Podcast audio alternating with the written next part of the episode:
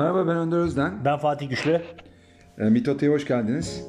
E, bugün aslında biraz şemalardan bahsedeceğiz ama bu şemalardan özellikle biz yetersizlik duygusu üzerinden yola çıktık e, bu bölümü çekmeden önce. E, ama araştırdıkça, biraz daha fazla inceledikçe aslında yetersiz duygusuna gelmeden önce e, o duyguyu belki de e, çevreleyen Yetersizlik bir duygu mudur, hissiyat mıdır?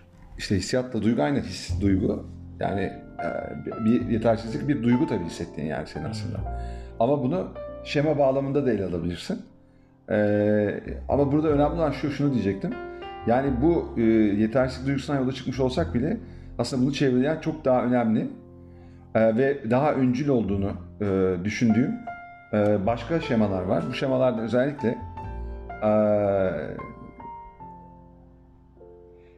duyguları bastırma e, ve buna bağlı olarak gelişen boyun eğicilik şeması e, çok önem arz ediyor. Aynı zamanda da e, kusurluk şeması tabi devreye giriyor. Değersizlik e, Evet. içi barındıran. E, ve bunların aslında temelde e, bu e, bilişsel terapiyle başlayan bir süreç. E, yanlı varsayımları ya da bilişsel çarpıtmaların farkına varıp bunları rasyonize, et, e, e, e, rasyonize edildiği bir terapi yöntemi. E, Aaron Beck tarafından yaratılmış. Ondan sonra da e, Jeffrey Young, e, bu Hayatı Yeniden Keşfedin kitabından e, kitabının da ya- yazarı, e, bilgisayar terapiden yola çıkarak şema terapi oluşturuyor ve bu hem davranışçı bilgisayar teknikleri kapsıyor hem de duygu odaklı ve geçtart terapilerini e, bir karmasını oluşturuyor bu terapi yöntemi. Ve e, bu şe- şemalarla da ilgili de şöyle bir şey var kısaca. E, bu şemalar temel duygusal ihtiyaçların karşılanmadığı örseleyici çocukluk ve ergenlik yaşantılarından kaynaklanıyor ve böylelikle sağlıklı ve istikrarlı bir gelişimi engelliyor. Şemalar inançlar ve düşüncelerden oluşuyorlar. Ayrıca duyguları, bedensel duyumları ve bunların yanı sıra mizaç gibi biyolojik öğeleri de içinde barındırıyorlar. Yani e, mizaç insanı doğuştan getirdiği özellikler. Ben Allah'ın tohumu diyorum hatta onlara. Ve daha sonra da bu mizaçlar sosyal e, çevreyle etkileşim içine girerek e, kişiliğe e, evriliyor. Aslında mizaç kalıyor, kişilik oluşuyor. Mizaç da çe- çevrenin e, bileşkesinden. Ve e, burada da içinde bulunduğun aile ortamı ve sınıf ortamı özellikle çocuk, çocuk açısından en belirleyici ortamlar. E, aile ortamı ile ilgili olarak biz daha çok konuşacağız şu anda. Ve orada da aile ortamındaki ebeveynlerin aslında şemaları e, o aile ortamına doğan, içine doğan çocuğun da şemalarını aslında oluşturuyor ister istemez. E, buradan e, bir de şeye biz hemen ışınlanalım. Benim yeni okuduğum kitap e, In- Integral Life Practice diye bir kitap. E, aslında Integral Life diye bir kitap var. Ken Wilber'ın yazdığı. E, çok iyi bir kitap. Daha çok teorik ama o. Bu Inte- Integral Life Practice'te dört yazarın birlikte Ken Wilber'ın da içinde olduğu bir yazarlar birliği tarafından yazılmış. E, ve pratik el kitabı ve süreci de çok iyi anlatıyor. Integral Life nedir falan yani. Bunu, bunun e, bütün aşamalarını anlatıyor. Ve orada entegre edilmesi gerektiğini e, zaten hepimizin bildiği o işte mind, body, soul ya da spirit dediğimiz bu üçlünün dışında bir de shadow diye gölge diye bir şey daha ekliyor. Bir e, core modül daha ekliyor. Ve e, bu dört modülden öncelikle shadow modülünün yani gölge modülünün e, irdelenmesi gerektiğini ve o gölge modülünde e, insanın içindeki e, farkına varmadığı veya va- e, zamanında e, e, hissettiği ama e, bastırdığı için bilinç dışına ittiği e, birinci duygusunun e, sonucunda bir yerden sonra artık kendisine ait olan bu duyguyu bir başkasına ya da bir başka şeye atfederek ondan e, tamamen ayrıştığı ve yabancılaştığı bir e, gölge yana e, kavuşmasını anlatıyor. Ve bu gölge yanda hayatı boyunca onu takip ediyor ve e, bir şekilde o karanlık tarafı da deniliyor.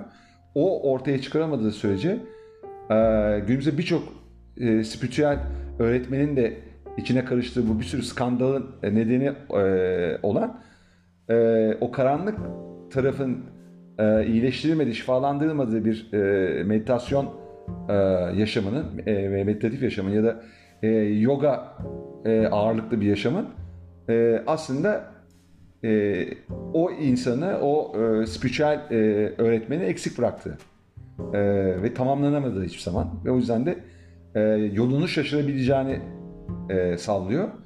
Ve bu e, buradan da biz e, bu kitaptan Integral Life Practice kitabından ben İngilizcesini okuduğum için İngilizcesini söylüyorum. Pratik e, el kitabı e, e, e, entegre yaşamla ilgili olarak ve bu e, da diyor ki Shadow'un şöyle bir şeyi var. Çocuk e, annesiyle veya babasıyla tartışıyor ya da bir takım e, talimatlar alıyor on- onlardan. Terbiye adı altında. E, veya toplum normları içerisinde e, doğrultusunda ve ona ters geliyor bunlar. Ve fakat bu buna e, ters gelmesine karşı ve onda aslında karşı koyma isteği arzusu uyandırmasına e, rağmen bunları ifade edemiyor. Çünkü orada e, çocuk sevgiyle büyüdüğü için e, bağlanması gerekiyor doğduğundan itibaren ki anneye bağlanıyor ilk başta. Ve o bağlam işte bahsettik o bağlanma podcastimizde işte güvenli ya da güvensiz oluyor e, temel iki ayrıma gidersek. O bağlanma türünü e, neyse bağlanma stili onu kaybetmek istemiyor. Dolayısıyla o bağlanmayı attachment dediğimiz hadise İngilizce'de de o bağlanmayı korumak istiyor. Korumak isterken öfkelendiği meseleyle ilgili o öfke duygusunu yaşamaktan vazgeçiyor. Alıkoyuyor onu yaşamaktan kendisini fark etmeden. Ee, ve bilinçsizce kendisini aslında e, hükmeden annesine veya babasına e, gereken tepkiyi veremiyor. E, belki de kendini feda ediyor o noktada. Ve e, o duygunun yerine yani öfke duygusu onun o sıradaki birinci duygusuyken yaşaması gereken e, otantik e, duygusu iken bağlanmayı otantik olmaya tercih ettiği için orada bilinçsizce e, ikinci duygu geliştiriyor. Bu ikinci duygu da anne ve babanın kendi anne babasından aldığı aldıkları e, şemalarla bağlantılı duygular oluyor veya davranış örüntüleri oluyor. Ve bunlar da işte bizim aslında şema ile başlamamızın sebebi bu. Şema terapisindeki 18 te, e, şema ile anlatılabiliyor buradaki e, olası şeyler, şemalar. Yani şema dediğimiz şey e, insanın mizacı, e, duygu ve düşüncelerden oluşan bir Evet, evet. Ee, Yani mizacının toplam. çevre etkileşimiyle bileşkesinde oluşan e, yanlı varsayımlardan e, mütevellit e, duygu, düşünce ve inançları. inançları. Evet. Ve bu buradan ikinci e, duyguyu anne babasındaki ikinci duyguyu e, veya ikinci duyguyu alıyor. Onlar da duygularını yaşayamamış olan insanlar zaten. Otantiklikten e, uzaklaşmış, kendisi olamamış e, insanlar. Dolayısıyla öyle çocuklar yetiştiriyorlar ve bu çocuk e, söz gelimi bu, bu duygu eğer kusurluksa, e, şemasına bağlı bir duyguysa, anksiyetik bir duyguysa e, veyahut da işte yetersizliği içinde barındıran e, bir e, duyguysa onu alıyor ve ikinci duyguyla yaşamaya başlıyor. Yıllar geçtikçe tabii iyice yabancılaşıyor öfke duygusuna ve hatırlamıyor hatta. Çünkü survive etmesi lazım. Çünkü birisine bağlı olması lazım. Bağlanması lazım. O bağlılığı devam ettirmesi lazım. Bir de şu var yani o çocuk o e, okuduğum kitaplar itibariyle o dönem itibariyle e, duygularını tam olarak e, farkındalığını geliştirebilmiş değil. O e, bir de sözde de ifade edemediği için meseleyi o duygu hissiyat olarak içine kodlanıyor. Ama o duygunun Evet. yetişkin olduğunda da belki çocuklukta yaşamış olduğu duygunun, o hissiyatın farkında olmayabilir. İşte bu terapi seanslarında da O aslında onlar çıkartıyor. dillendiriyor. Çocuk Evet. onu dillen Evet. yani pardon yetişkin kişi terapiye gittiğinde onu dillendirdiğinde aslında o duygusunun o anlamda da farkına varıyor. O ana kadar da farkına varamamış olabiliyor. Evet, zaten e, gölgenin devam etmesi dolayısıyla bizler gelişemiyoruz. Gelişmemiz gerektiği kadar. Potansiyelimize erişemiyoruz. Kendimizi gerçekleştiremiyoruz. Dolayısıyla eksik ve e, tamamlanmamış bir hayat yaşıyoruz. Ve orada bu ikinci duygu, birinci duygunu örselediği ve e, gizlediği için e, sanki birinci duyguya sebep olabilecek e, durumlar hiç hasıl olmamış, hiç meydana gelmemiş. Çocukken o e, kendi feda edici davranışların sebebi olan e, muamelelere maruz kalmamış gibi. E, hatta bunu inkar eden, böyle bir şey hissetmiyorum, böyle bir şey yok bugün e, günümüze geldiğinde o kişi bunu inkar eden bir moda giriyor. Ve e, gelişemiyor. İşin kötü yanı bu zaten. Dolayısıyla e, aslında bu bölümde biz şemalara bu e, bağlantılı şemalardan bahsederek yetersizlik de bunların içinde olacak. E, o çocuğun e, yetişkin e, olduğunda ki olamıyor zaten yetişkin de olamıyor. Gerçek bir yetişkin olamıyor. Ve olgunlaşamıyor da zaten. Do- Dolayısıyla daha çocuksu bir tabiatla yaşıyor hayatını. Daha impulsif, daha dürtüsel e, yaşıyor. E, haz odağı güçlü bir hayat sürüyor. Boş içindeki boşlukları e, hazla dolduruyor. E, ve ta ki o asıl e, ana duygusunu, birincil duygusunu ya da otentik duygusunu ne olduğunu ve neden kaynaklandığını anlayana kadar. O onu anladığı noktada da onunla yüzleşiyor. Onunla hatta diyaloğa giriyor. Sanki o e, yaşadığı şey, o öfkenin kaynağında olan şey, şey karşısına oturuyormuş gibi yapıyor. E, eğer bu annesi annesiyle gidip konuşabilir, eğer konuşabilecek durumdaysa annesi de. E, ya da o ona ihtiyaç duyması, yani ihtiyaç duymadan kendisi bu konuşma içinde yapabilir. Veya bir sandalye karşısına koyup da yapabilir. Ve orada o e, e, yaşadığı şeyle ilgili e, hissettiği, hissetmeye başladığı, farkına varmadığı, vardığı şeyin aslında kendi içine hapsettiği, e, repress ettiği, e, baskıladığı o ana öfke duygusu olduğunu ve ağırlıklı olarak bu öfke duygusu zaten. Çünkü bir şey yapamamak, edememek e, ve, ve iç- içine atmak ve bu anlamda işte boyun eğicilik şeması olan insanlarda, çocuklarda özellikle yetişkinliklerinde de kendilerini feda eden ya da teslimiyetçi yapılar oluyor. Bunlar iki türe ayrılıyor. E, ve e, en tehlikelisi de zaten teslimiyetçiler çok agresif oluyorlar. Diğerleri e, kendi feda ediciler daha pasif agresif. Daha içeride yaşıyorlar ve ani patlamalar yaşıyorlar. Sürekli öfkeli gözükmüyorlar. Yani ve düşük- insanlar düşük da egolu. düşük e, daha düşük egolu veyahut da yani sağlık egosu zaten hepsinin ge- geliş, gelişkin, şişkin ya da düşük ama e, daha çok e, standby'da kalan yani çok fazla anarşik davranmayan ve- Hırçın ve- davranmayan. evet hırçın davranmayan yapılar ve hatta iyi insanlar çoğunluklu çoğunlukla E, ve buradan da yani biz e, işte ben bu Integral Life Practice'i okurken e, şu anda bu Shadow'dan ki Carl Jung'un gölge yan dediği hadise aslında e, buraya entegre edilmiş. E, bu bahis kapsamında ele alınmış. Ve e, oradan da biz kendimize döndük. Yani aslında bizim içimizde öfke var. Fakat biz bu öfkeyi e,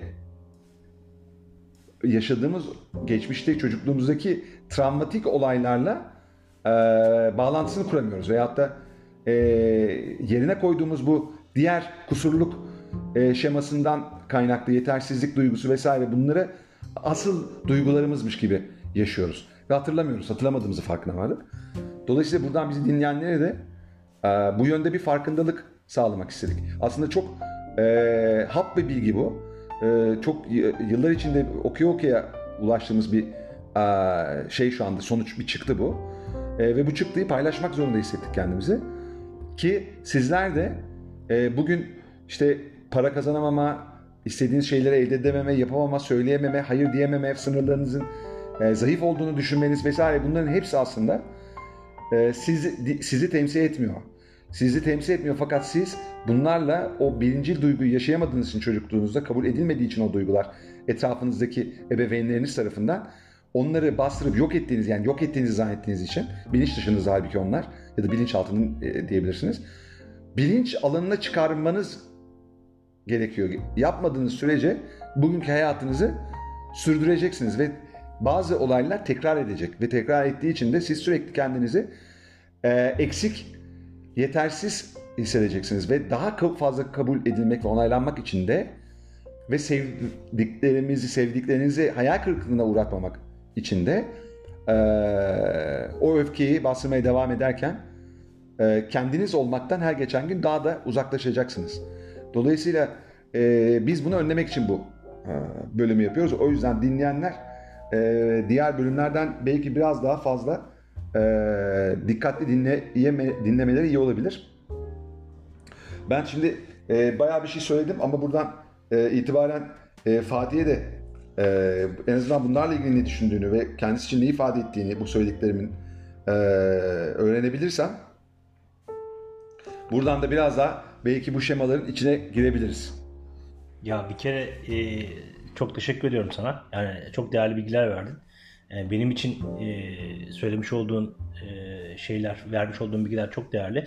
E, ben de sana katılıyorum e, bu bilgiler bazında. Hani ben e, sen bu bilgileri verirken e, ister istemez çocukluğuma döndüm. E, ben çocukluğumda yani bir şey sorulduğunda yani bir eylemle ilgili yani ben zaten onu yapamam ki. E, zaten orada başarılı olamam ki falan gibi bir takım serzenişlerde veya işte e, yaparsın sen dendiğinde yapamam ki şeklinde bir e, geri dönüşte, geri bildirimde bulunuyordum. Tabi onu e, neden böyle söylediğimin de çok da farkında değildim. Hani ebeveynlerim de aslında yani bu çocuk niye böyle özgüvensiz gibi bir sorgulama içerisinde de değillerdi. Yani o dönemde hani çocuktur bir şekilde ileride düzelir. Veya çocukla da çok da fazla işte haşır neşir olmaya gerek yok gibi bir anlayış vardı. Yani ee, annem tabii çocukken e, benimle çok ilgilendi. Yani kitaplar falan filan da verdi ama sevgi gösterdi. Ama işte özellikle ergenlik döneminde öyle çok fazla bir e, ilgi şeyi yoktu yani. E, ne annemin ne babamın. E, ama yani o minvalde e, demek ki ben yani e, ebeveynlerimden bir takım gözlemlerle veya davranış tarzlarıyla e, içimde bir takım şemalar geliştirmişim ki yani bir eylem başarmam gereken bir e, oluş karşısında onu e, başaramayacağım e, o, o bakımdan yetersiz olduğum gibi bir düşünce gelişmiş içimde. Yani bu bunda tabii şeyin de etkisi var. Yani işte Kristin Neff'in hep bahsediyorum e, okumuş olduğum Öz Şefkat kitabında Öz Şefkatli Ebeveynlik diye bir bölüm var. Hani orada aslında e, çocuklara eleştirel e, gözle yaklaşmanın yani kendi bildiği doğruları, kendi anne babasından öğrenmiş olduğu doğruları çocuğun iyiliği için e, dışarıdan baskıyla onu eleştirerek, onun e, özünü, potansiyelini e, görmezden gelerek e, ebeveynlerin yapması aslında çocukta da çocuğun içinde de bir e, öz eleştiri e, hasıl olmasına yol açıyor şeklinde bir e, beyanı var. Ya da ya da mükemmel e, işler yapmasını beklemesi. Tabii mükemmel yani e, yani o, e, o da anne, anne babada e, mükemmelliyetçilik varsa Hani çocuk da e, ister istemez kendini mükemmel hale getirmek istiyor veya yeterli sevgi alamıyorsa hani koşullu bir sevgi varsa işin içerisinde e, o koşullu sevgideki koşulu gerçekleştirirse ve her halükarda mükemmel olursa ancak o sevgiyi alabileceğini düşündüğü için yani bir, mükemmellik e, arayışı içerisine giriyor. Aslında hiçbir insan yani mükemmel olamaz, mükemmel insan diye bir şey yok. Bunu daha önce de zaten söyledik. Ee, Öyle olunca bir eleştirel yaklaşımda devamlı e, anne babanın eleştirisini çocuk da içselleştirdiği için bir e, eleştiri bombardımanı içerisinde buluyor kendini. Yani kendi kendini yapmış olduğu eleştiri ve o eleştiri bombardımanı da ister istemez e, negatife daha ağırlıklı olduğundan e, ve mükemmelliyetse hedef ona hiçbir zaman ulaşabilmek mümkün olmadığında e, ister istemez kendini yetersiz bir konumda hissediyor. Yani e, yeterli olması ancak mükemmel olabildiği, mükemmeli başarabildiği e, zaman e, olacakmış gibi bir algıyla yetişiyor şimdi. O yüzden de e, yani aslında anne babanın e, yani yapabildiğini en iyisini yapması konusunda e, onu teşvik etmesi yerine yani gerek eylemleriyle gerek sözleriyle mükemmel olması gerektiği e, şeklinde bir e, yaklaşımla hareket ediyorlarsa e, çocuk bunu bir şekilde içselleştiriyor veya yeteri sevgi alamazsa veya koşullu sevilirse ancak mükemmel ol, ol, olduğu zaman hem toplum hem de ailesi tarafından sevileceğini düşündüğünden e, ve hiç, hiçbir insanın mükemmel olamayacağından ister istemez bu yetersizlik hissiyatı insan içerisinde oluşuyor diye düşünüyorum. E, benim de e, çocukluğumda böyle bir hissiyata e, sahip olmamın nedenlerinin bu bunlar bu gibi nedenler olduğunu hissediyorum açıkçası. Yani evet. tabi orada şu da var. E, yetersizlik veya boyun eğicilik derken e, senin otantikliğine, senin varoluşuna e, karşı e, yapılan davranışlarda aslında öfke duygusu bizim içimizde doğal olarak gelişen öfke duygusu bizi korumak için yani e, korumak için e, ortaya çıkan bir duygu. Evet. Bunun ayırdığını iyi var ondan. Ben şimdi anlatacağım şeyleri. Aslında yani oradaki oradaki duruş e, senin e, öz varlığına karşı bir tehdidi savuşturabilmen amacıyla yapılmış doğal bir e, duruş. E, toplumun içerisinde işte e, çocuğun öfkesini ebeveynlerine karşı e, ifade, ifade etmesi e, ayıplandığı için yani mesela benim çocukluğumda şey vardı işte anneye babaya bağırma taş olursun gibi bir takım önermeler var. Yani bu da çocuğu sözde terbiye etmek için e, oluşturulmuş genel bir önerme. Yani çocuğa bunu söylediğin zaman çocuk e, özellikle büyüklerine karşı veya akrabalarına karşı hiçbir zaman öfkesini dile getiremeyecek bir e, boyutta davranıyor. Bu da onun içerisinde o dönemde hissi, hissiyatını e, kelimelere dö- dökebilecek e, yeti, yetisi gelişmediği için e, içte bir e, anlamlandıramadığı, farkına varamadığı bir öfkenin oluşmasına yol açıyor aslında. İşte bu bu birincil duygu oluyor. O senin söylemiş olduğun minvalde ikinci duyguya e, dönüşebiliyor. O da boyun eğicilik oluyor muhtemelen. Yani ben ondan bunu söyleyeceğim. bun, bununla da şey yapıyorum. Yani e, yani aslında e, monarşik sistemlerde de başta buyurgan bir yapı olduğu zaman e, kul zihniyetinde olan insanların da aslında baştaki o ik- iktidara yani öz varlıklarını, varoluşlarını, hiç- Özbenliklerini, özbenliklerini hi- içe sayan yapılara karşı bir öfke besledikleri aslında o öfkeyi de işte iktidara karşı gelmeyin e, he- hele hele din tarım toplumlarında o iktidar e, bir e, e, ulu bir e, kisveye büründüğü için e, ona e, karşı gelmek günahtır boyutu da işin içerisine sokulduğunda insanlar öfkelerini birinci duygularını e, dışa vuramayıp ister istemez ikinci duygular yani boyun eğmeyle e, bunu yaşıyorlar. Ya o zaman da ne oluyor? Hep bizim toplumda dile getirmiş olduğumuz işte biz koyun toplumuz. Yani biz ses çıkarmayan ama kimse tutup da bunun nedenini araştırmıyor. Ben e, her zaman onu gösteriyorum. Yani hep e, koyun toplumumuz hep biz bizden adam olmaz abi deniyor ama aslında bu, bu işin nedeni bunun nedeni bana göre de bu. Evet. Yani oradan oraya doğru yani toplumsal olarak senin yapmış olduğun e, vermiş olduğun bilgilerden ben oraya doğru genele doğru da bir çıkarımda bulunuyorum. Bunu da söylemek istedim. Evet çok iyi. Toplumsal şeyi de var tabii bunun. Ee, yönü de var. Ee, ama asıl mesele burada ben e, şunu anlıyorum düşündükçe e, yetersizlik duygusu aslında asıl kaynaktaki mesele değil. ikinci duygu olarak. Yani öfkenin yerine koyduğumuz öfke aşağıda duruyor. Yani bilinç dışında öfke tamam mı? Bilinçte değil. Bilinçte olan bugün hala hissettiğimiz o ik- ikinci duygular. Otantik olmayan duygular aslında. Bize ait olmayan. Biz, Olmayan. bizim anne babamızdan devşirdiğimiz. Onu da şeyini tüyosunu ver- veriyorum.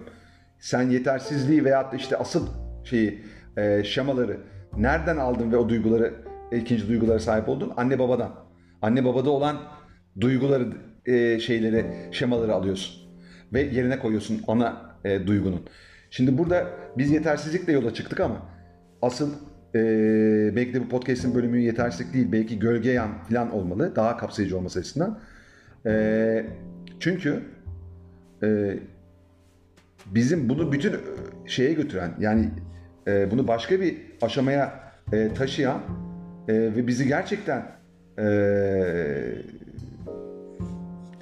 potansiyelimizi altında bir yaşam sürmemize neden olan e, ana şemalar e, bu yetersizliğin çok daha öncesinde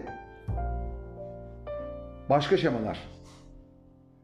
E, bu şemalara ben özellikle değinmek istiyorum. Bir tanesi boyun eğicilik şeması. Diğeri kusurluluk utanç şeması. Bir diğeri bağımlılık yetersizlik şeması. Bir diğeri duyguları bastırma şeması. Bu 18 ş- şemayı e, e, Narsis Ateşkes kitabında Wendy T. Behary'nin yazdığı kitapta e, bulabilir dinleyenler. E, ha- daha önce hayatı yeniden keşfedin kitabı e, kitabında e, Jeffrey E. Young'ın yazdı. Orada 11 şema vardı ve bu 18 şemaya çıkartıldı ve bu şemaların sonucunda şemaların, şemaların sonucunda e, o insan e, ikinci duyguları e, sahiplenir hale geliyor. Şimdi bunlardan şemalardan çok kısa e, bahsedeceğim.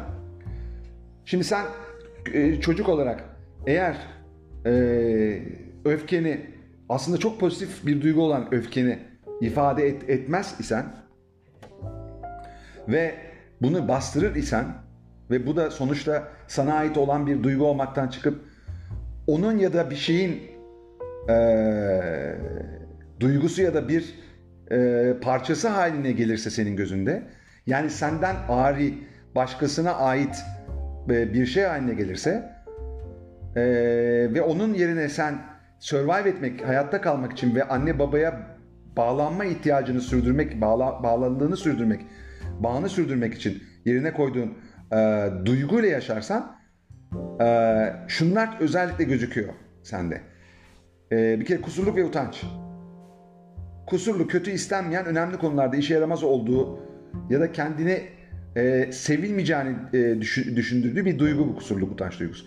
Eleştirilmeye, reddedilmeye, bu suçlanmaya karşı aşırı bir hassasiyet, alınganlık, e, karşılaştırma yapma ve başkalarının yanında kendi güvensiz hissetme e, gibi bir takım duygular e, yaratıyor. Bağımlılık e, başkalarına hatırı sayılır derecede yardım almaksızın gündelik meselelerin e, yetkin bir şekilde üstesinden gelemeyeceğiniz inancını e, size e, e, enjekte ediyor. Ve bu bağımlılığı tabii çok şey var. Ters bağımlılık denen bir e, çeşidi var. Hiçbir şekilde kimseye aslında kendine ait hissetmeyen ve hiçbir şekilde kimseden yardım almadan survive edebileceğine inanmak. Ve bu bağımlılık yetersizlik şeması da aynı zamanda e, yaratıyor.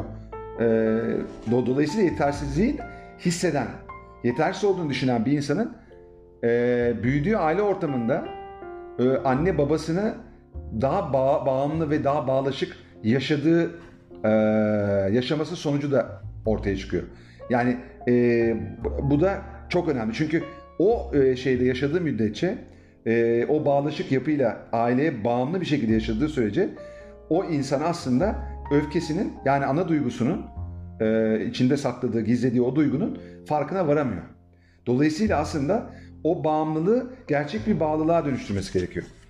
Bir diğeri boyun eğicilik. Bu, bu bence en önemli şema. E, yetersizliğin öncesinde bu geliyor zaten bence. E, şöyle bir şey var. İki tip e, boyun eğme var deniyor. Birisi ihtiyaçlarına boyun eğdirme, e, tercih, karar ve isteklerin bastırılması. Diğeri duygularına boyun eğdirme, öfke başta olmak üzere duygusal tepkileri bastırma. Şöyle açıklanıyor. E, kendi genellikle kendi arzularımızın, fikirlerimizin ve duygularımızın başkaları için geçer ya da önemli olmadığı algısını içeriyor. Tuzağa düşmüş hissetmeye dair bir hassasiyetle birlikte sıklıkla aşırı itaat etme eğilimi söz konusu oluyor. Genellikle pasif agresif davranışları, kontrol edilmeyen öfke patlamalarına, psikomatik yakınmaları yani psikolojik temelli bedensel belirtilere, belirtilere duygusal olarak içe kapanmaya, yıkıcı davranışlar sergilemeye e, doğru gidiyor. Bunu e, Jeffrey Young e, Hayatı Yeniden Keşfedin kitabında boyun eğicilik şemasını iki tür o, olduğunu söylüyor. Birisi kendini feda etme, diğeri de teslimiyetçi boyun eğicilik. E, kendini feda edici boyun e, eğicilerde e, pasif agresyon ve bir şekilde kendini ifade edememek öfke, öfkesini bastırmakla e, ifadesini buluyor. E, bir diğeri de duygusuzları bastırmak. Bu da o yeni e, e, liste, listede şema e, listesinde 16. E, şema olarak e, göze çarpıyor. Duyguları bastırmak. Daha önce bu yoktu 11 e, adetlik listede. Şöyle diyor, kişinin içinden gelen davranış, duygu ve düşünceleri genellikle ayıplanmaktan, utanç duygularından ya da dürtülerinin kontrolünü kaybetmekten kaçınabilmek için aşırı derecede bastırmasıdır. Bastırma da en yaygın biçimde öfke ve saldırganlığın bastırılması, olumlu dürtülerin, eğlenme, duygusal yakınlık, cinsel heyecan veya oyun gibi bastırılması, kırılganların ortaya konması, duygular ve ihtiyaçlar gibi konularda kendimizi özgürce ifade edebilme konusunda güçlük çekme ve duyguları göz ar- duygular göz ardı edilirken rasyonel mantığa aşırı vurgu yapma söz konusudur. Dolayısıyla e, boyun eğicilik, bağımlılık ve duyguları bastırma şemalarıyla o insan yetişiyor. E, o çocuk yetişiyor. E, bu şekilde yetişiyor. Ve daha çok kendini hayatta tutabilmek için e, yaptıklarını rasyonize etmeye başlıyor. Yani kendisini aslında eksik, kusurlu gösteren yanlarını rasyonize ediyor. Dolayısıyla rasyonel mantığa da aşırı vurgu yapan birisine dönüş. E, yani bu tip insanlar aslında çoğunlukla e, çok fazla mantıklı gözüken insanlar bir yandan da. Ve tabii yaşlarına göre daha olgun oluyorlar. Bunlar biz miyiz aynı zamanda? Evet bence biziz. E, bir başka şema ve bence sonuncu şema bu bağlamda. Yüksek standartlar sahip olmak. Aslında mükemmeliyetçi yapılar bu yapılar. Evet, evet. Yani bir şekilde yaptığın en iyisini yapmaya değil, mükemmelini yapmaya çalışan, eksiksiz yapmaya çalışan, e, eksik bir şey olduğunda bunu kabullenemeyen, eleştirilmekten acayip korkan, e, özgüven ve öz saygısı çok düşük e, ve daha e, narsistik e, eğilimleri olan, e, sağlıksız narsizmden bahsediyorum. Eğilimli olan insanlar aslında. E, bunların az ya da çok olması mümkün. Ama e, bizler bu şemaların farkına varmadığımız sürece ve bu şemaların yarattığı bu gölge yanı e, göremediğimiz sürece bizler ne yazık ki e, gerçekten kendimiz gibi var olamayacağız. E, gerçekten istediğimiz başarıyı elde edemeyeceğiz. Hem hayat başarısı, en önemli başarı zaten. Hem de e, üretken olma başarısını. O üretken olma karşılığında e, hak ettiğini kazanabilme becerisini, yaratıcı e, cesaretimizi da veya yaratma cesaretimizi rollamayın dediği gibi gösteremeyeceğiz. Ve hep başkalarının hayatını, bizi hapseden belki anne babamızın hayatını, bu duyguları hapseden, bu şemaları e, yaratmamıza neden olan anne babamızın hayatını yaşarken kendimizi bulacağız. Ve o anne babalara da e, belki de annelik ya da babalık yaparken bulacağız kendimizi. Dolayısıyla da çocukluğumuzu da yaşamış olamayabileceğiz. Ve bunun da yarattığı başka bir büyük e, eksiklik içimizde hep hasıl var olmaya devam edecek. Çünkü bir çocuk çocukluğunu yaşama, yaşayamaz ve rol değişimi nedeniyle anne babasına annelik veya babalık yaparsa çocuk e, ister istemez kendini feda ettiği için o noktada anlaşılmadığını, görülmediğini, söylediklerinin önemli olmadığını, dolayısıyla önemli olabilmek, önemli biri, biri gibi hissedebilmek için kapasitesini aşan daha mükemmeliyetçi davranışlar içine girme eğilimi gösterecek. Ve bu onu çok yoracak. Onu çok üzecek. Ve içinde e, aslında belki de özünden gelmeyen, doğuştan getirmediği bir takım e, daha maladaptif diyebileceğim aile kültüründen kaynaklanan bir takım özellikleri e, sahiplenmeye başlayacak. Burada sahiplendiği bu özellikler kendisine ait değil. Dolayısıyla buradan vereceğim çok önemli bir mesaj da şu. Aslında sen yetersiz değilsin. Aslında sen e, korkak değilsin. Aslında sen e, kusurlu değilsin. Aslında sen eksik değilsin. Sen sadece anne ve babana öfkelisin. Dolayısıyla burada bir şey bir, bir başka şey daha aslında ortaya çıkıyor. Öz şefkat, kabul ve affetme üçlüsü içerisinde olaya baktığında anne babalarımızı affetmemiz gerektiğini. Sadece onları değil işte benim olayımda olduğu gibi eğer döven bir öğretmenle ilk, ilkokul çağını geçirdiysen o öğretmeni de affetmeni istiyor. Evet çok doğru. Ee, evet affetmek zaten öğretmeni değil. Öğretmenin yaptıklarının doğru olduğunu kabul etmen değil. Ya ona saygı duyman falan değil. Senin kendini o anda o e, süreç içerisinde yaşayan seni affetmen, onun yaşadıklarını senin kabahatin olmadığını bilmen, o dolayısıyla onu sahiplenmen, onu dışlamaman, o halinle de kendini sevebilmen ve bunu bir ayrılmaz parçan olduğunu kabullenmen. Onun ötesinde de bu iş şuraya gitmiyor yalnız. Anne babaları o zamanki bilinç seviyesinde yaptıklarının e, mazur görülmesi anlamı da yani mazur görülsün ama senin hayatını bu kadar fazla etkileyen çocukken bunu ayrımını yapamadığın için birinci duygu ikinci duygu ayrımını bilemeyeceğin için anne baban zaten bilmiyor sen nasıl bileceksin den yola çıktığında o birinci duygunun bastırılmasının nedeni anne baba ise ve sen hala bunu fark edemiyorsan ve onlar da sana bunu fark etmen noktasında yardımcı olamıyorlar ise sen bunu inkar etmeyeceksin. Anne babanın buradaki rolünün ne kadar büyük olduğu gerçeğini inkar etmeyeceksin. Ya da öğretmenin ya da neyse oradaki sana bakım veren veyahut da seninle ilgilenmesi gereken çocukken insanların yaptığı hareketleri senin kendi iyiliğin için onları senin üzerinde yarattığı etkilerle barışacaksın. Çünkü bugün evet büyüdün sen bazı şeyleri kendin karar veriyorsun, sorumluluklarını almalısın. Bir birey olma, olmak istiyorsan. Dolayısıyla farkına vardıkça düzeltmelisin hayatını ve kendini. Tam bunlar ayrı. Bunları yapmalısın zaten. Biz hep bunu söyledik. Ama öz şefkat dediğimiz hadise kendine nazik ol. Ve bunu bilinçli bir farkındalık içerisinde mindful bir şekilde yap. Ve bunun ortak insanlık deneyimi olduğunu bilerek bunu yap. Yalnız olmadığını bil. Evet bu öz şefkatin üç şeyini, aşamasını, şeyini ver kendine. Ama verirken de o, o küçüklüğüne gitmen lazım senin yani. Ve orada orada oradaki öfkeyle yüzleşmen lazım gerçekten. O gölge yanını ortaya çıkarman lazım. Onu sahiplenmen hatta o olman lazım. Öfke olman lazım ortada. Ve o öfke insan gibi yaşamak diye anlaşılmasın bu. Sokakta önüne gene bağırmak veya başka bir... Sen o öfkeyi doğru kanalize edebilecek, onu e, yine okuduğum bu Integral Life Practice kitabında o shadow'u bu şekilde sahiplendikten sonra artık o senin enerjini çeken, senin tekamül etmeni engelleyen o bariyeri ortadan kaldırdıktan sonra ki bunu öfke ana duygusuna, otantik duygularına sahiplenmekle başarıyorsun. Senin onu transmute etmen yani onu dönüştürmen mümkün olabiliyor. Onu daha iyi bir şeye dönüştürüyorsun. Dolayısıyla öfke çok pozitif bir duygu aslında. Öfke sayesinde biz eğer bu öfke duygusunu, öfke enerjisini daha doğrusu çok büyük, büyük bir enerji. Enerjiyi doğru kanalize edebilirsek biz çok daha inanılmaz eee, deneyimler bugüne kadar elde edemediğimiz bu yüzden elde edemediğimiz deneyimleri tecrübe edebilme imkanını kendimize sunabiliyoruz. Ve dolayısıyla eee, şunu da söylemek lazım. Biz Gabor Mate'ye gittik. Eee, iki gün önce ve Gabor Mate eee, Compassionate Inquiry diye bir eee, şey yaratmış. Eee, bir metot yaratmış. Yani şey gittiğimiz programın ismi de travmanın bilgeliğiydi. Travmanın bilgeliğiydi. Ve Gabor Mate orada iki kişiyle konuştu sonunda konuşmasını. Ee, ikinci gelen e, göğüs kanseriydi. Ve onunla bir takım şeyler konuştu.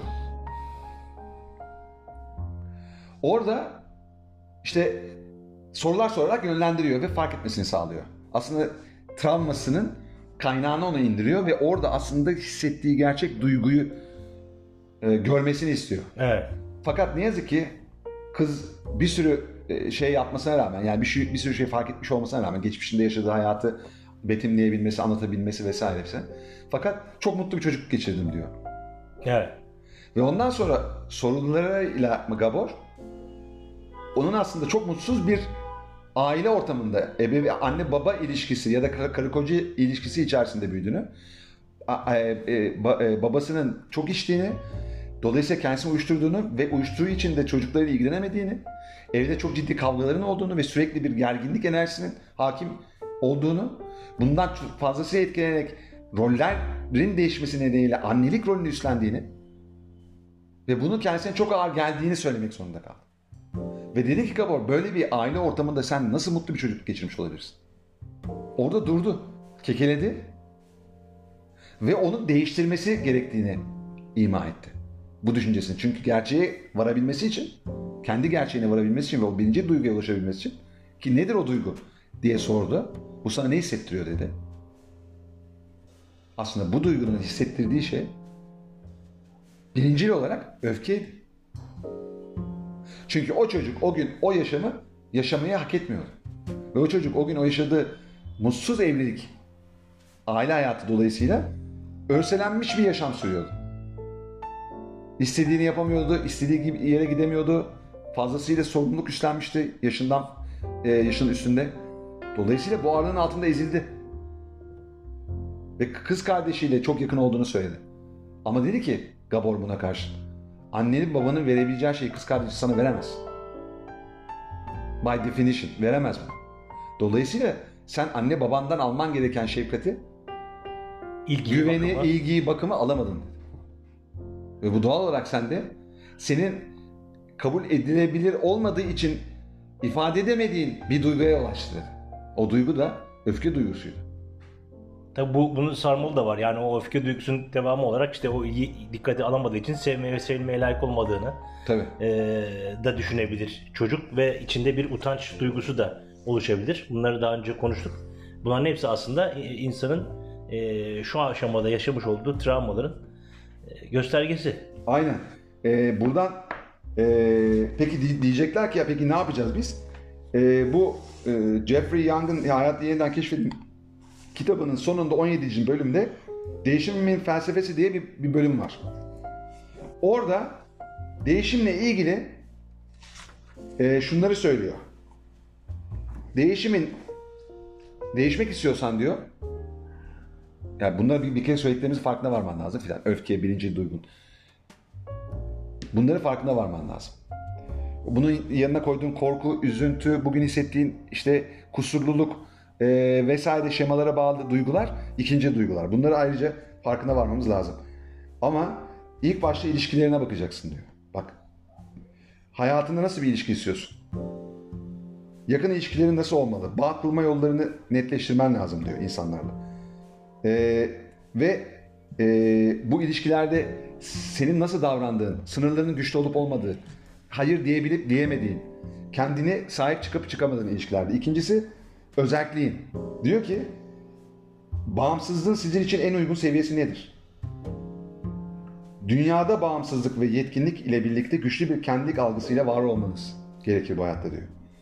Ancak özellik ve bağlanma arasındaki, attachment ile bu otonomi arasındaki dengenin nasıl olması gerekir ve en çok nasıl olursa sizi bu mutlu eder diye sormanız lazım diyor. Üçüncü bileşeni özgüvendir diyor. Özellik gibi özgüvende bir özgürlük alanı sağlar. Engellenmek yerine özgürsünüzdür. Kusurluk ve başarısızlık şemaları özgüveni kurmadaki engellerdir diyor. Eksiklik ve utanç hisleri sizi aşağı çekerek size sunulan olanaklardan kaçınmanıza veya onları düzgün bir şekilde elinizde tut, tutamamanıza neden olur. Utancınız ağır bir kara bulut gibi sizi sarar ve hareketsiz bırakır.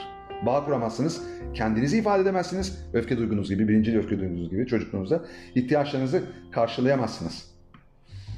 Ee, o dolayısıyla özgüveninizi artıran bir yaşam se- seçmelisiniz diyor. Değişimin dördüncü alanı benlik konusu ve kendini ifade etmektir diyor. Yani sınırlar aslında. İhtiyaçlarınızın karşılanmasını istemeyi ve hislerinizi ifade etmeyi içerir. Duygularınızı bastırmamanızı size söyler. Kendinizi savunmak, doğal eğilimlerinizi takip etmenize ve hayattan zevk almanıza izin verir. Benim kendiliğim çok önemli demeniz lazım diyor yani. Hangi şekillerde kendinizi ifade edebilirsiniz? Boyun eğicilik ve yüksek standartlar şemaları benli, benlik konusunun önündeki engellerdir. Boyun eğicilikle kendi içsel ihtiyaçlarından ve zevklerinden başkalarından yardım alabilmek veya misillemeden kaçmak için vazgeçiyorsunuz. Yüksek standartlar ile onay almak, fark edilmek ve eksiklikten kurtulmak için kendi ihtiyaç ve zevklerinizden vazgeçiyorsunuz. Yani bağımlılık şemasıyla yüksek standartlar koşut gidiyor, birbirine koşut gidiyor. Ve her birinde de onay kabul edilme ihtiyacı baskın. Ve bu çocuk aslında baskılanıyor. Beşinci alanı da büyümenin ve gelişmenin başkaları için endişelenmedir. Yaşamın en az verici yanlarından biri başkalarına vermeyi ve onlarla empati kurmayı öğrenmektir. Haklılık çevrenizdekilere karşı ilgi göstermenizi engelleyecektir. Bu noktada haklılık şemanıza da bakın. Ne kadar fazla haklı görüyorsunuz hayatta kendinizi. Ya da inanılmaz derecede haksız görüyorsunuz aslında. Kusurluk orada, oradaki de. Ve buradan devamla bir başka değişim için kullanılacak sağlıklı şey de empatik yüzleştirme diye bir şey söylüyor. Aslında kendinle empatik ve öz şefkatli bir şekilde yüzleşmen gerektiğini söylüyor. Şimdi bütün bunları e, bir çırpıda özetledikten sonra bizim bugün vereceğimiz mesaj aslında şu. Bizim yani Önder ve Fatih'in de yaşamış olduğu gibi çocukluğunda yakınların, bakım verenlerinle kurduğun ilişkiler dolayısıyla sen kendini ifade edemedin. Duygularını bastırdın. Karşındaki insanlarla olan ilişkilerini daha çok kabul edilmek ve onaylanmak ihtiyacını karşılayacak şekilde kurdun. Dolayısıyla boyun eğici oldun. Hatta o kadar fazla kendini e, yetersiz ve eksik hissettin ki seninle ilgili en ufak bir e, olumsuz düşünceyi tahammül edemez hale geldin. Dayanıksızlaştın. Ve bütün bunların temelinde aslında senin farkına varamadığın o gölge yanın. Yani otentik olmanı engelleyen e, o yaşamadığın birinci duygun yatıyor. Ve bu bunun farkına varırsan eğer sen ikinci duygularının veya şemalarının bu anlamda seni temsil etmediğini eğer öfke duygusunu sahiplenirsen doğru bir bağlam içerisinde senin çok daha başarılı, çok daha güçlü bir insan olabileceğini söylüyoruz. Evet, çok güzel e, bağladım bence. Ve kendimiz için de bu, bu, bu birebir geçerli şu anda. Evet, çok doğru. E, ya ben farklı açılımlarla da senin söylediklerine katkıda bulunmak istiyorum. Birincisi kitapta belirtilen spiritüel liderlerle ilgili örnek. Yani orada yani spiritüel olarak gözüküp e, kendi spiritual gölge materialist e, evet spiritual materialist yani kendi gölge yanlarıyla yüzleşilmezse eğer e, ne kadar büyük bir e, sapkınlık ve hata zinciri içerisine girdiklerini söylüyor. Yani Osho. e, o şu olabilir, başkası olabilir, bilmediğimiz insanlar olabilir. Ha burada hep bizim e, geçmişte kendi aramızda konuştuğumuz şeyler vardı. Yani sırf spiritüalizmle e, odaklanmak işte e, meditasyondu, yogaydı falan filan bunlar bunları yapmak yeterli değil. Bence e, veya bizce önce insanın kendisiyle bir yüzleşmesi ve burada bugün bahsetmiş olduğumuz gölge yanının farkına varması lazım ki içine girmiş olduğu bu spiritualist e, dünya ona bir fayda sağlayabilsin. Çünkü aksi durumda o e, mind body soul yani zihin, e, vücut ve ruh dengesini sağlayabilmesi aslında mümkün değil. E, zaten bu tip e, spiritualist dediğimiz e, eylemler o dengeyi sağlamak üzerine aslında amaçları.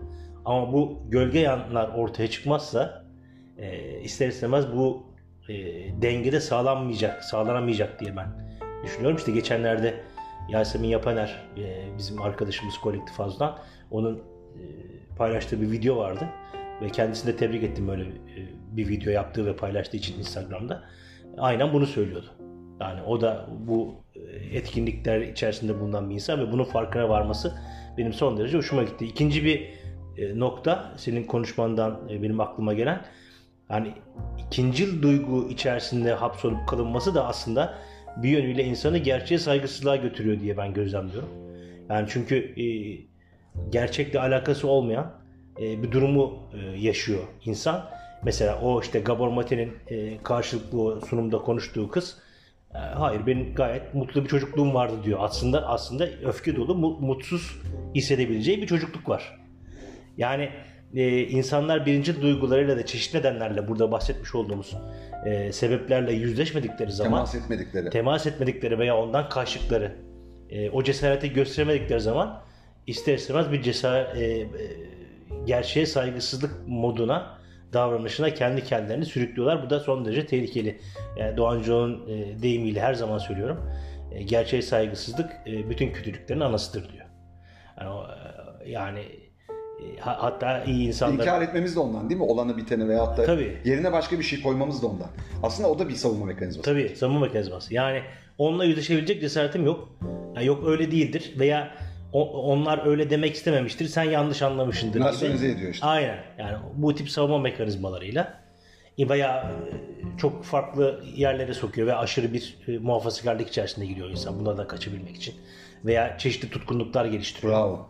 Ee, Ama çocukken anlamak lazım yani. O çocuk onu yapabilecek durumda değil zaten aslında. Tabii yani o, Sonra da çocuk derken ya benim aklıma yine e, Emre Kongar'ın kitapları geldi ve özellikle kızlarıma mektuplarda e, aile içinde demokrasi kültürü ve bilincinin gelişmesi gerektiğinden bahsediyordu ve şu anda senin anlattıklarından bunun ne kadar önemli olduğunu bu- bugün daha fazla farkına varıyorum. Çünkü hakikaten e, aile içinde bir demokrasi kültürü varsa yani insanların paylaştıkları anne baba çocuklar dahil görevler ve fikirlerini e, duygularını özgürce ifade edebilecekleri uygun dilde e, bir ortam yaratılıyorsa yani çocuk aslında ve onu dinleyebilecek olgunlukta öz şefkate gelişmiş ebeveynler varsa çocuk daha ziyade e, birinci duygularını daha kolay bir şekilde dile getirebilecek bir ortam da e, gelişim gösteriyor. E, bu da ne oluyor? E, çocuğun e, aslında geleceğe yönelik bir demokrasi kültürü içerisinde yetişmesi sağlamakla birlikte birinci duygularını da rahatlıkla ifade edebileceği bir özgürlük ortamı sunuyor ona. E, bu neye e, yöneltiyor çocuğu? O demokrasi bilincinin toplum içerisinde daha geniş kitlelere yayılması ve net bir şekilde anlaşılması ve ifade özgürlüğü, düşünce özgürlüğünün önemini bize anlatıyor diye düşünüyorum.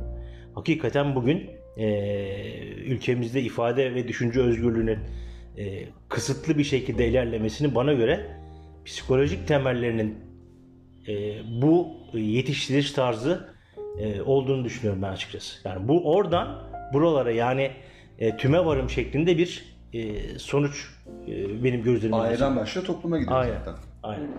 Ee, akümüle oluyor bütün bunlar. Tabii zaten kolektif bilinç denen şey bu. Evet. Bütün o duygular, enerjiler e, kolektif enerjiler aslında e, e, sonraki jenerasyonların da davranış şeyi haline geliyor. Alışkanlık Aynen öyle. O yüzden de e, bizden adam olmaz abi. Yani biz yapamayız. E, biz zaten kazanamayız ki gibi ifadeler bizim toplumumuzun insan için geçerli değil aslında. Evet. Yeter ki bunlarla biz yüzleşelim. E, bunların farkına varalım. Kendimizi geliştirelim. Bu cesareti gösterelim. E, biz de e, diğer e, gelişmiş muasır medeniyetlerin insanları gibi e, buluşlar yapabiliriz. Kendimizi geliştirebiliriz. Ve e, işte Atatürk'ün de söylediği gibi o muasır medeniyetler seviyesine kendi toplumumuzu ve ülkemizi çıkartabiliriz diye düşünüyorum. Evet. Bence gayet güzel şeyler ekledin. Ee, bence önemliydi gerçeğe saygısızlık ee, ve diğer e, işte toplumsal yönüyle de hani bunu ele almış olmak. Ee, ben e, yani en azından bu e, son birkaç gündür dü- çok düşünmekten dolayı e, içine girdiğim bu şeyin hissiyatı e, so- son söz olarak paylaşmak e, ihtiyacı duyuyorum. Ee, bugüne kadar belki biz de dahil olmak üzere e, üzerine çalıştığımız e, şemalarımız aslında e, bizi gerçekten iyileştiremeyecek, e, gerçek iyileşmemizi, şifamızı bize veremeyecek olan e, yerler. Bu şemalarla tabii ki çalışmak lazım ama eğer biz gerçekten o gölge yanımızı, o birinci duygumuzu e, keşfedip onu sahiplenemezsek doğru bir yöntemlerle. Bunu tabii dinleyenlerin bulması, öğrenmesi lazım. Ya da biz Ay bu, veya bir profesyonelden destek, Destek almak lazım. Kendileri lazım. yapamıyorlarsa. tabii ki biz burada bunu her şeyi anlatamıyoruz ama Evet. biz de bunu öğrenmek için okuyoruz durmadan e, ve tartışıyoruz. Çünkü birinci duygu çıkmadıkça ikinci duygu e, üzerinde çalışmak öğreniyoruz ki bizi iyileştirmiyor aslında. Palyatif bir iyileşme sağlıyor. Geçici aslında. Evet. Tekrar ediyor. Benzer deneyimleri tekraren yaşıyoruz. Ve ge- gerçekten şifalanmıyoruz yani. Dolayısıyla yani ee, bu beni çok sarstı yani. Ben e, kendimle ilgili bazı şeyler üzerine çalışırken e, asıl meseleyi evet ben öfkemi ifade edebiliyorum. Ailemde e, annem babam izin verdi ifade etmemize. E, e, tartışırdık. E, yanlış bulduğumuz her şeyi söyleyebilirdik. Annem babama, babam anneme bize, biz anneme babama. O noktada ben öfkemi yani öfkemi doğru usullerle ifade edebiliyordum ama aslında çok daha büyük bir öfke çıktı zamanlı yıllar için.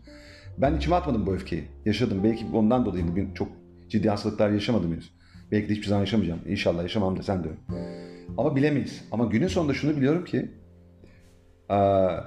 benim hala bazı sıkıntılarım ve yaşamımda tamamlayamadığım bazı işlerim min sebebi gölge yanımı aslında tam olarak ortaya çıkaramamamdan kaynaklanıyor. Ve bu gölge yanı bir an önce yani mümkünse ortaya çıkarmam lazım. Ya da mevcut da düşündüğüm yanlarım, yani yanım benim o gölgenem oluşturuyorsa o zaman onu daha şefkatle belki sarmalamam lazım. Daha daha Evet, çok doğru. müşfik olmam lazım ona. Evet doğru. E, ve e, tekamül edebilme, gelişebilme e, e, içinde o, o yaşanmayan otantik duygunun emdiği enerjimi de geri al- almam lazım. Çünkü o enerji orada saklı kalıyor ve başka şeyler yapmaya enerjin kalmıyor. Dolayısıyla enerjimiz az hissettiğimiz, hissetmemizin sebeplerinden biri ya da enerjisi az bu adamın, kadının dediğimizde aslında bunun bir nedeni de o birinci duygunun e, saklanması, bastırılması oluyor sebebi. Ve bunları ben farkına varmak beni acayip derece hem aydınlattı hem, hem okur okumaz ve şey yaptıktan sonra senle ve Gökçe ile paylaştım eşimle. Ee, ve çok da önemli e, bir şey olduğunu düşünüyorum. Yani yanlış yere baktığımızı aslında tam en doğru yere bakmadığımızı ben gördüm.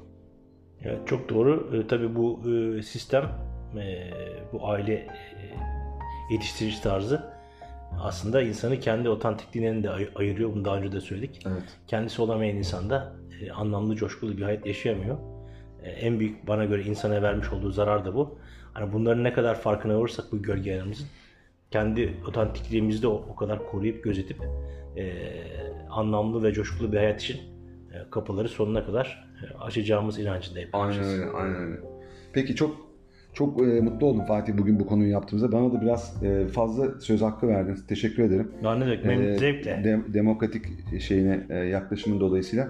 E, e, önemli bir mesaj da Ya Yazmıştım hatta bununla ilgili. Sen de okudun. O yüzden biraz da dolmuş herhalde. Ee, ama çok gerekliydi bence. Bu da böylelikle buraya not olarak e, düşmüş olsun Mitote'ye. E, bizi dinleyenler umarım bir şeyler e, buradan alabilirler e, ne verebilir, vere, verebilirsek çok beni mutlu eder. Herkese sevgilerimi sunuyorum. İyi bakın kendinize ve hoşçakalın. Hoşçakalın, mutluluklar dilerim.